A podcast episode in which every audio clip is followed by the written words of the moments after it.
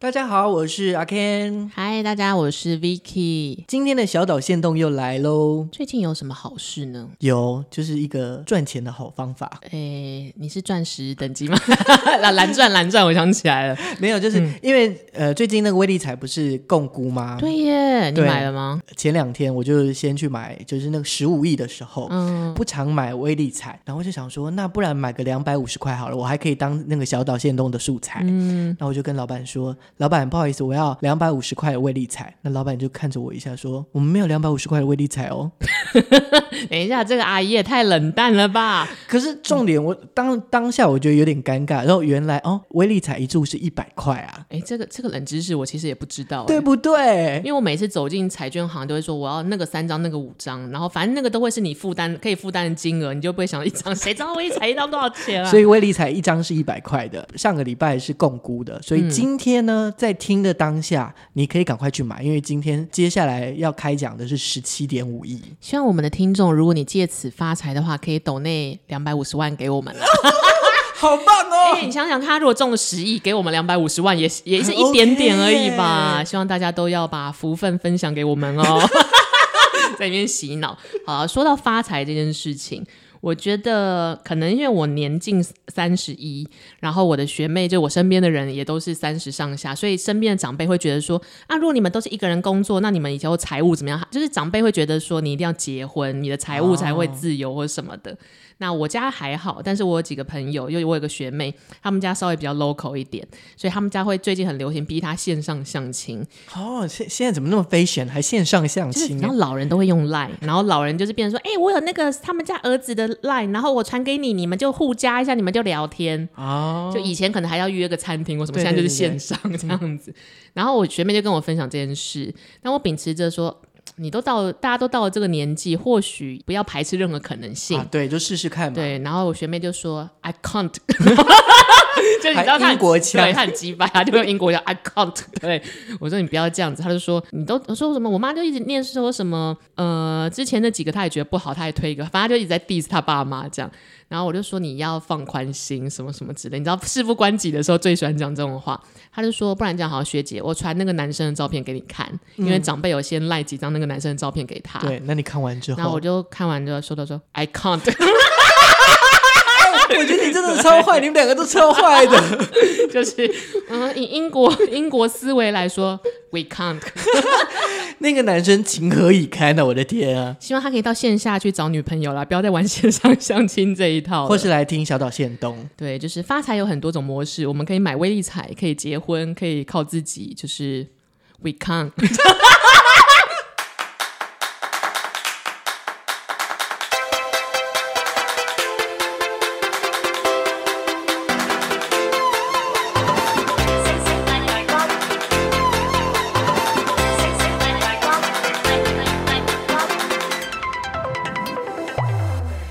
欢迎收听小岛现实动态，我是阿 Ken。大家好，我是一个极度不自律的 Vicky。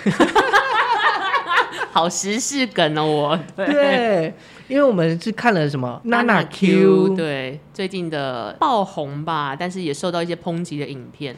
Ken 有看过那个影片吗？有啊，但我其实，在看 Nana Q 之前，我是先看到。不自律的女生的一天，你说大家 diss 她拍的那一些戏仿的影片，这样对啊？那主要就是因为这样就关系，我们就来谈有关于自律这件事情。我其实一开始看到 Nana Q 讲她的自律的女生的一天的影片，我其实是非常敬佩的耶，因为都是我办不到的事情哦，就早起啊。对，我就是那种我不是一个自律的女生，我可以拍十二集的那一种，然后每天都要 Uber Eats 啊，然后做三十分钟瑜伽，然后。就是衣服只能买二十五件啊，什么什么，然后干，我是不是有两百五十件，然后只穿了二十件这样子？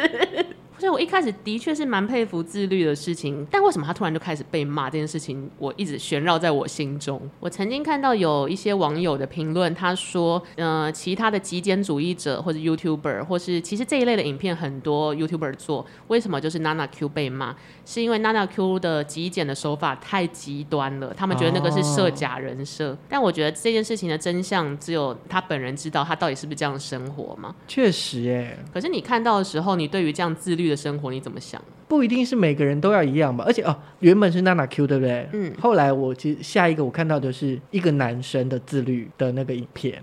他是在笑他，还是真自律？可能这是模仿吧。嗯、但是就是底下的留言就说：“哦，我看到他好大包，因为他就是只有穿内裤而已。”不要那么关注这种留言，好不好？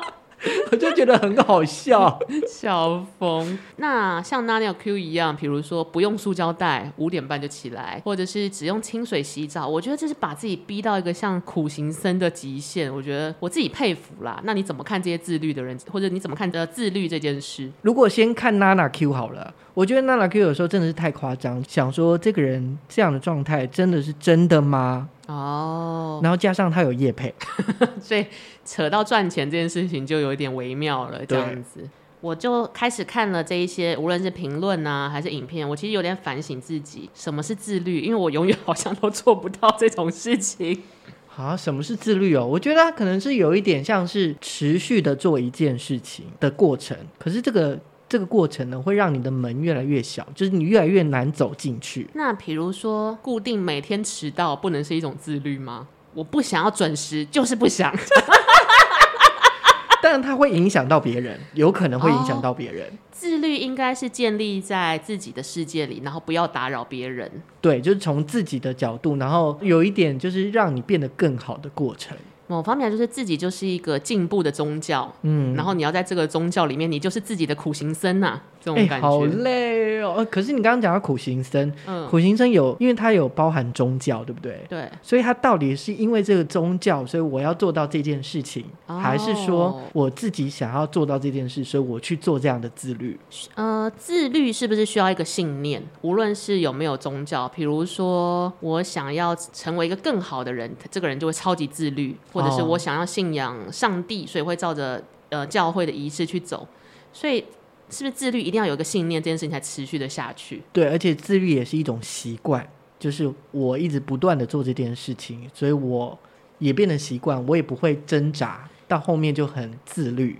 那我觉得我在 Uber Eats 的客户名单上应该是一个很自律的客户，因为我每天四点都会叫东西吃，真的是四点哦，四点还是会有真鲜送来哦，各位各位听众，四点还是会有咸酥鸡，真的会有，请大家试试看。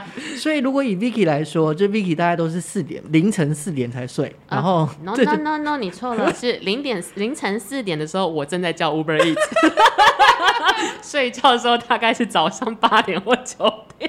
如果是是这样的状态，你其实你也是算是一个好，只能说规律了，算就规律的人。规律，因为我做这件事情，比如说晚睡或者是叫宵夜，其实它是有点松散的在面对人生。就我们并没有在锻炼自己成为更好的人，所以我觉得我那个状态比较不像自律。那你有做过什么自律的事吗？你觉得我是一个自律的人吗？哎、欸，各位听众，他只在笑，我们要回答我这个问题。有一个，我觉得你真的很棒，是有钱的地方，你就会很自律。有钱的地方，你说工作场合，就是，还是说我我我，这是我认识的。还是说我在银行，我就会很守规矩，九点就出现在那里，这样。对，就例如说，对于赚钱这件事，当我有接到这个任务，我就会想想办法把它做到好，或者做到完，然后结账绝对一天都不能迟啊，像这种感觉。这个比较像是一个大面向的自律了。那 Ken 你自己是一个自律的人嘛？在我看来，我觉得你很自律啊。我觉得啦，我觉得。好，我有两个，我觉得有一个是从小被逼的，那慢慢就变成一个习惯。然后有一个是自己养成，一个就是我是一个早起的人。你是那种五点就起床是是？我当然没有那么早，我可能六七点，基本上可能闹钟不用叫我，我也会自己起来的那一种。即使前一天多晚睡。哎、欸，真的很奇怪，我会耶，好棒哦。对，然后我在想，就是可能，例如说小时候上学的时候，不是七点半就会迟到吗？嗯，然后我们家人又不喜欢我们迟到人，所以我们一定是提前起床，然后提前出门。我后来想一想，是不是家里有在做生意的小朋友们，哦，其实很自律，因为做生意的每一天的 routine 其实是固定的，对，比如说进货啊、开店啊，然后一起出发工作什么的。我认识的所有家里有在做小生意的朋友或他们的孩子们，他们的小朋友从来都是不迟到，提前准备，就是像好像刚退伍的人一样这种感觉。确实有哎，因为像还有另外。另外一个就是平常假日的时候，我们都会去山上帮阿妈卖东西。那我们就是大概六点或六点半就会被 call 说，哎，赶快上来这样子。不能跑掉吗？也 不行，不能跑给阿妈追吗？之类的，就是变成早起的这件事。然后早起这件事，好像大家就觉得是是一种自律的象征。我觉得自律会让人家敬佩，是他挑的不是说舒服或让欲望释放的事情做。因为早起不是一个太舒服的事，某方面来说，熬夜很舒服嘛，哦、所以大家就会反而觉得早起跟自律这件事会画上等号。那还有一个我不知道这是不是自律，就是我每天早上一定会大便。这是一个医疗节目吗？我们是医师好辣二吗？之类的。但我蛮敬佩这件事的，因为我生活不是很规律，所以我的器官运作也没有很规律。可能也是因为这样的状况，所以我有的时候会比较早起。例如说，可能五六点多我就起来，让自己有便意之后，大便完之后我再出门，就会变慢慢变成这样一个习惯。以前可能一开始是哎，好像早上都有上厕所，那慢慢越来越频繁，变成每一天都要这么做。这么做有的时候会迟到嘛，所以为了要让这个自律可以更完整。或是更顺畅的推行，所以我就会做其他事，让我这个自律可以推动，就是一个偏严谨的生活习惯。嗯，但我你有遇过比你更自律百倍，或者你史上遇过最自律，让你觉得怎么那么惊悚的例子吗？我曾经遇过，应该是这半年吧，我遇过一个工作人员，他是某一个领域的专家。那当我要委托他做一些案子的时候，我惊为天人，他的生活习惯。我后来才发现，他的每一天就是你，比如说你用时钟来刻画一到十二一整圈这样，二十四小时什么的，他几点到几点要做什么类型的事情，他是完全固定的。比如说，呃，晚上九点到十一点是他的闲聊时间，所以你这个时候就可以跟他闲聊。但是如果你提早八点半说，哎，你看这个影片好好笑，在九点之前他是不可能会回你的，完全不可能哦。不管他那时候有没有空哦，他是不会回你的。但是如果你们聊畅谈聊得很开心，十一点零一分他就说，哦，那今天差不多喽，不管你们有没有把那个话题结束。我觉得他很像是高中生，不是要写那个计划表嘛？嗯、就是每一格，就几点到几点我要看国文，几点跟这样我要看数学。但你看，即使是高中生，也会有就是没有办法 on schedule 做的，他是完全哦。对啊，他没有要因此，比如说等我把这个话题结束，聊到十二点没有哦。哎，可是重点好在这样的状态，就是他是一个很自律的人，嗯、但你会喜欢他的样子吗？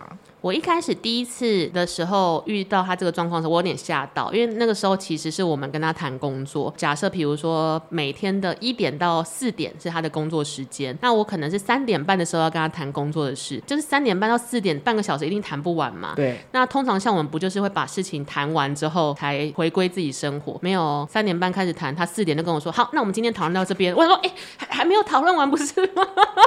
当然他是温和的讲了。对。但我就受到了一点冲击，我想说，哇，这个人好自律，我觉得是一种了不起的自律，而且真的有效率啊。呃，例如说，这样我就可能会在这个时间点尽量讲完，或者是我明天这个时间我继续讲。没错，而且他是第一次的时候就会告诉你，这就是他的自律的人生，所以你就知道他的原则之后，你就会很知道，哦，那我就以后比如两点我找你谈嘛，四点差不多结束，我也不要影响你跟我这样子。嗯，我其实很佩服这件事，欸，哎。哎，这个是好像是就是从我自己本身的自律，然后影响大家，然后大家都遵照这样的方法，但是是好的方向。一定会有人说，哈，怎么那么不上道？不是应该聊完什么的？我以前也曾经会有过这种小抱怨，但是过了这几年，我对于这件事的想法是，他已经把他的原则讲了。那如果你不能接受的人，你自己会走。嗯，所以他是一个自律跟负责任的人，所以他能够接受的，一定也是理解他的自律的优点的人。那通常不能理解的人，本身其实呃，对于工作节奏一定是。跟他完全相反，是，所以还不如一开始就不要合作哦。就是你是什么样的人，就会吸引到什么样跟你合作啦。那如果对方想要的是一个二十四小时一起脑脑力激荡的人，那他他就会找到那一种人。对，你应该去找脑力激荡的人，而不是要这种这么严谨的人来配合你。那当然，两种人都会有自己的工作效果跟好处，所以我觉得是自律可以变成一种魅力，然后引来跟你可以认同你的魅力的人。Vicky，你觉得面子跟自律之间有没有关系？面子跟自律，我以前不会把面子跟自律联想到，因为我想说自律好像是一个人的战斗。对，但是有一种。那种面子就是我在你面前，我就是要表现那样子的样子，就是完完全全让你觉得那个样子就是这这样子的状态。哇，他把自己逼死哎、欸！对，其实是真的蛮辛苦的人，因为我，我碰到的就是这样的状态，嗯、就是呃有一个姐姐，嗯，那她只要在别人面前的表现，就会都是表现的非常得得体，对，非常得体，然后八面玲珑的那种感觉。哦然后直到有一次，就是因为我们关系真的蛮好的，他就在我面前就掉眼泪。嗯然后后来我才知道说，在那段期间，他们家发生了，就是反正发生一些事情，就是重大变故。对，可是他他没有讲之前，我都没有认为他有什么样的状态。我觉得这件事真的是有点辛苦。就是这个姐姐的自律是基于她会跟外界有连接，所以有很多变动可能会影响她的自律。可是她要吃下来这件事，对，就比起一个人的仪式感来说，哇，她选了一个更艰难的等级的自律，就是要符合所有人的。期待跟样子，啊，那这个时候就只能在脸书狂骂客户，就怎么去烦死了，或者这样 对之类，一直在限动，然后骂人家字很小这样子。好，那我们来一个心理测验好了。那我们这次心理测验是有四个图表，总共四个。第一个图表是有几朵花落花，就是掉在地上。然后第二个是手心上捧了一个花。这个时候都觉得 Podcast 有点辛苦，因为 我们没有办法现场及时给大家看图片，但我们日后会附上这个心理测验图片，让大家试试看。对，所以请请大家就是在听到这个的时候，马上就帮我开开着小岛现实动态的 IG，上面就会有图。或是你就拿起笔来，照着 Ken 说的描述，开始看看你是不是一个灵魂画师。但是第三个真的很难描述哎。第三个是在水泥地上，然后有一朵红色的落花落在上面，应应该是吧？是，好怕自己又看错桃红色的花，桃红色。然后第四个是一个红色向下的箭头。呃，Vicky 你会选什么？我自己这四张图我会选。B 就是手心上有一朵花的那个图，直觉。嗯，然后我第一个直觉是选 A，就是地面上有几朵排列整齐的花。好，那我们就请 Ken 来先讲一下 A、B 是什么暗示。他这边就是要测验，就是你的自律指数有多高。跟阿 Ken 选一样是选 A 的朋友呢，呃，你的自律指数是百分之三十。做事情三分钟热度，哎，这个很不准哎，这应该是我吧。因为这很不像我认识的 Ken 呢。好，接下来是选择 B 的朋友，仔细听喽。你的自律指数是百分之五十，意志力不是很坚定，需要有强力的监督才能够坚持下去。一旦松懈下来，就会恢复原样。我是觉得蛮准的。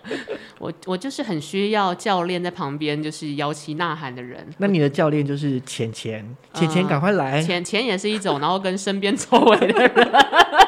我现在很常做一件事情是，我会把我需要起来的起床的时间公布在脸书或 IG 上，然后拜托 大家，你有看到这个贴文的人，请打电话叫我。对对对，像今天那个 Vicky 啊，就是他昨天好像有留一个东西给我，但是他他太晚留了，所以我那时候在睡觉。然后今天早上起来，我想说他在睡觉吧。等到大概两三点的时候，他在 Facebook 上面就是写写一些话的时候，我想说嗯，可以跟他讲话了。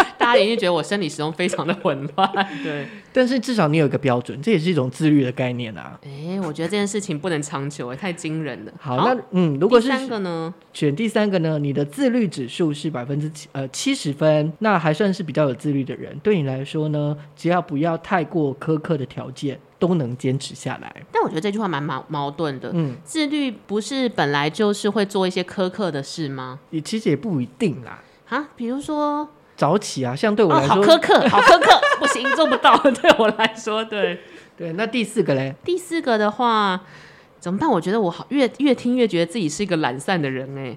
第四个选择 D 的朋友呢，你的自律指数是九十分，是个非常自律的人，在生活中对自己的要求很高，任何决定要求做的事情都会自己坚持下去，就是自律王者啊！我在看到这个心理测验的时候，我真的抱持着这很质疑的态度，就是这四朵花，这四张图，怎么会让你看到你的自律的状态是什么？完全没有关联性啊！各位，这是一个钓鱼网站啊！我们居然宣布了一个钓鱼网站给各位听众，但不错了，就是一个小小的、有点抽象的心理测验了。但其实也蛮好来验证说，我们到底一个人能够自律做到什么程度啦？嗯，你有没有听过那个前阵子应该是一段时间，就是有些成功人士的十亿早晨自律习惯的这个，可能是哦，我知道，对。它应该是一本书，还是有些人在做这件事嘛？然后我是一个非常喜欢看自律的书，或者是 YouTuber 们做一些自律的事情。对，为什么呢？因为我都做不到啊。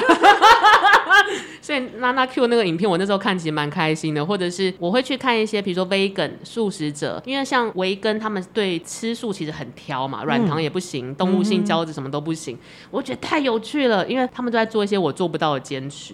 所以其实像这个十亿早晨的成功者习惯，我其实原本也想要买这本书，对，但是我去书店翻了一下之后，我后来放弃了，因为他介绍了所有世界上的名人或是首富，然后他就会说，比如说祖克伯有一个成功的习惯，可能是早餐喝五杯咖啡，或者是 Vera Wang，他都会在下午四点游泳，就他们就硬讲每一个名人都会会有一个习惯，那那个习惯是自律的习惯，导致他们有今天。比如说，我记得我那时候翻了一页，是那一页可能是某个科学家，他就说每天都要做冥想，或是每天都要整理床铺。这是一个对，然后第二页就是另外一个画家，他就是说，请让桌子乱成一片吧。我跟他说绝对不要收桌子，这样子就没有统一的标准啊。对，然后我看完想说，到底公司小，然后我就没有买那本书了。好，那我们今天就来聊这七个事情，然后我们来看看，就是解剖到底说这是成功人士的习惯是真的吗？第一个是把心思关注在你的梦想。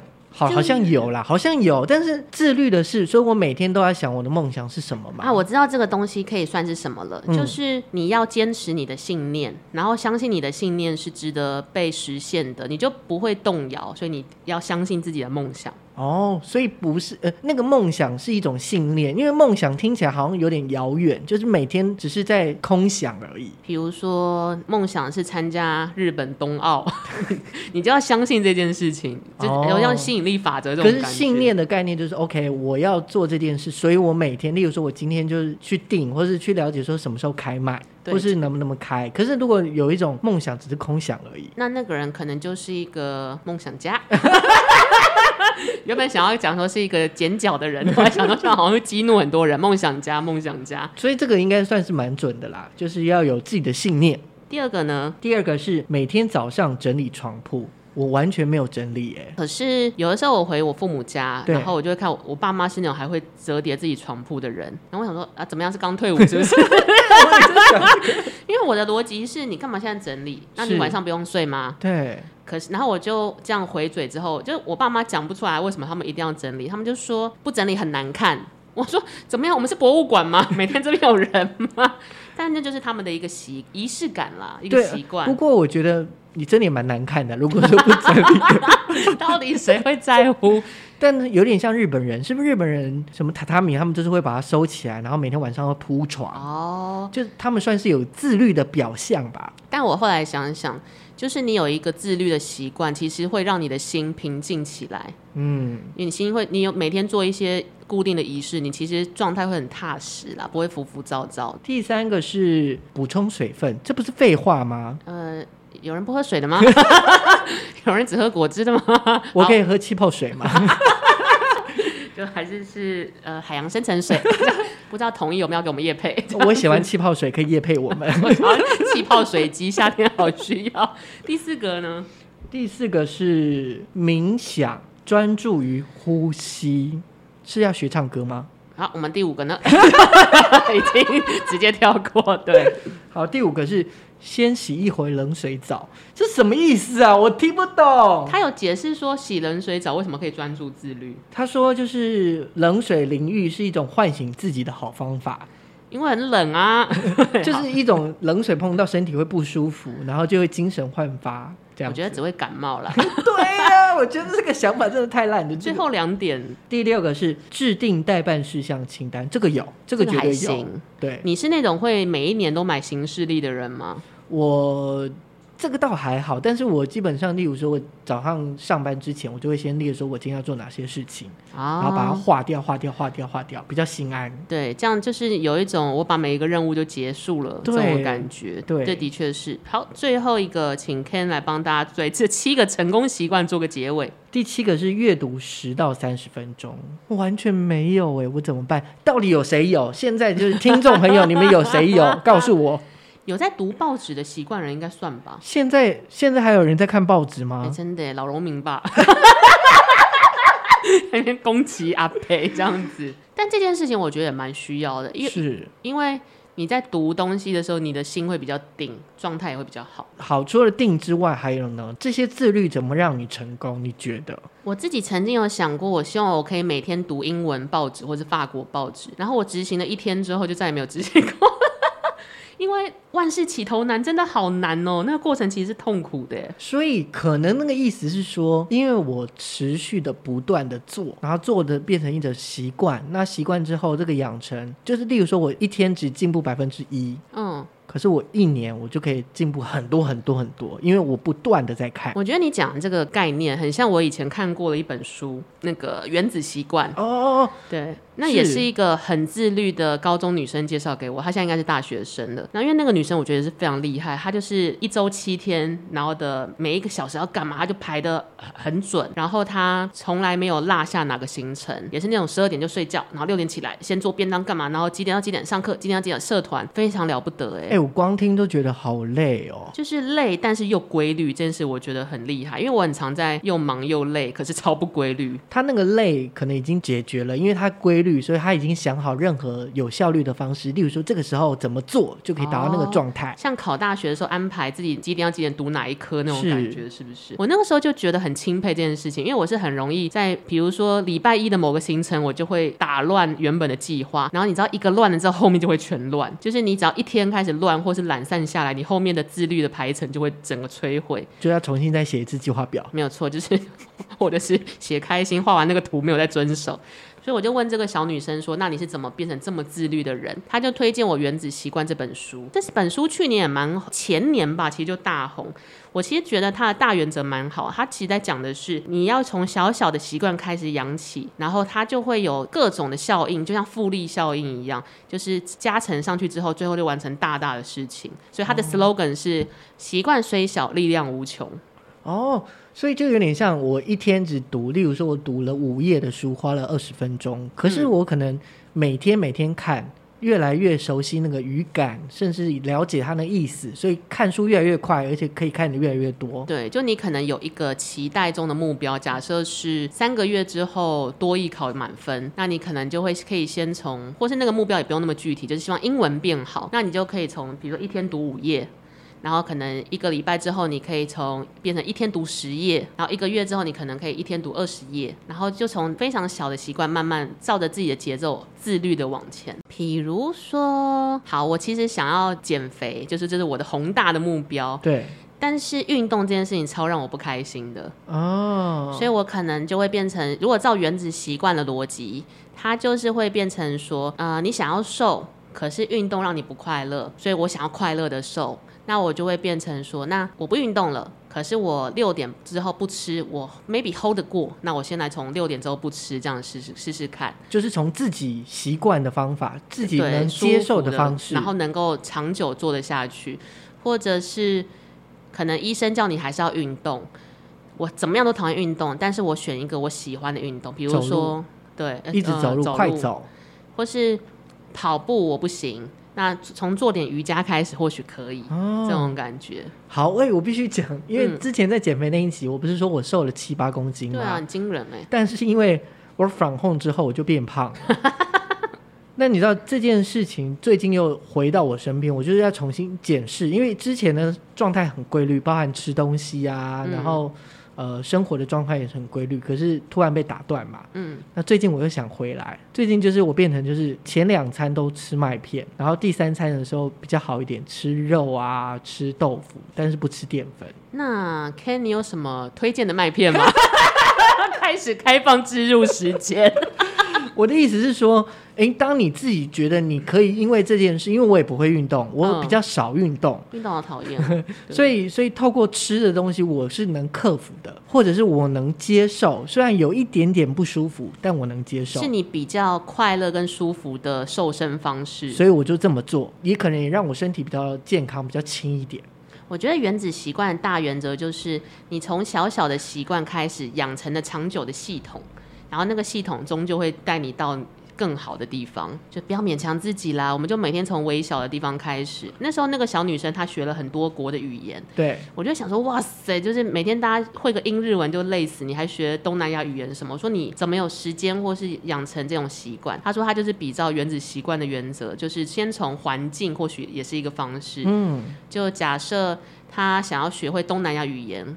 可是你每天这样拿着书 K 太累人了嘛，所以他可能就是先把手机的界面换成东南亚语言。哦，这是他看习惯。对，慢慢适应。可能到一个月之后，他开始可以用一些简单的东南亚词汇跟东南亚网友交流，就是在不勉强自己的状况，先从养成习惯开始，这样。嗯太了不得了！希望原子习惯可以找我们叶配这本书 之类的。哎、欸，你讲到自律的习惯，那这样呃，Vicky，你有一些宏大的愿望吗？就是对于你自己来说，你的人生，你有没有想要有一些怎样自律的状态？最近脸书回顾会跳出来，就比如说你一年前或半年前的贴文，我就看到我一年前有一个贴文是。希望可以早上九点起床，晚上十二点睡觉，每天读一篇英文新闻，然后每天就是去跑步机上跑个两公里。我想说我，我我什么都没有达到，我的天哪！但我觉得我的最大愿望就是成为一个规律生活的人。懂，就是规律很难呢，因为我很常就是突然有一接到了一个工作，那可能就是一整天都在赶案子，晚上赶案子，然后白天睡觉。可是这其实对身体不太好。长久来说，或者是都没有在睡觉，所以我后来发现这件事情是在消耗自己的的生理系统，所以你迟早它不会是长久的事情，所以我一定要想一个办法是。又可以赚到钱，又可以完成这些工作任务，但是让自己的器官维持规律。当然撇除就是对身体不好这件事，嗯、但我觉得 Vicky 他有一个好处，就是他变通能力很强。也许你没有办法跟自律的人一样，就是什么时间要做什么事，可是你可以事情来的时候马上找到方式去解决。我觉得不错啊。还是我来录一个 YouTube，比较说我是一个没有办法自律的女生，每天都找不到时间睡觉，但是四点会叫 Uber Eats 这样子。因为其实如果如果是我来说，我会觉得自律有的时候，如果说过多的自律，或是大家以为成功人士应该要有的自律，然后放在自己身上的时候，我觉得会太累。但如果是你自己想要许一些关于自律行为的愿望，你会许什么？我希望我是一个流动性的人，就是我可能有一些自律的状态。什么意思？黄黄立行吗？状态是指，例如说，我现在正在做的就是，我每天早上都会大便。嗯、那这件大便可能对我来说是把脏东西排掉，这件事是很好的。嗯，早起这件事也可能是好的。可是我不一定要三百六十五天，三百六十五天都这么早起。我可能有一两天我是有一些流动或是弹性的，我可以睡到八点或是九点。所以你的自律的目标比较像是希望自己可以成为有一定弹性的人。嗯，这其实也是一件不容易的事。对，就也是要，这也是要规划，或是也是要去做这件事，慢慢的累积起来。好，那我们在此向各位听众许一个自自律的目标，然后我们下一季再来看看我们有没有 都完成这件事。你如果想要许一个自律的小目标，就是具体的小目标，你会许什么？嗯、好，六十公斤。你说下一季吗？三个月之后？我觉得可以耶。那我们会在这一集的图上，那你也要，你也要 这一集的图上，我们会附上就是 Ken 的健检报告。我觉得我们好像应该要实行这件事，因为我明年要当我朋友的伴娘，然后我现在有点担心礼服穿不下这件事。哦，下一季。好，我希望我们下一季，也就是三个月后，要达到自己的理想体重，这样好了。这是你的理想体重吗？我觉得就是还是美容体重。我觉得六十公斤算是理想。好，就是希望达到健康的理想体重，不一定要美容体重，是理健康的体理想体重。好。那我们三个月之后见，希望很多东西可以来找我们叶配，让我们成功的瘦下去，成为自律的男生女生。好，那今天节目就到这里，希望你们会喜欢，我们下次再见，拜拜，拜拜。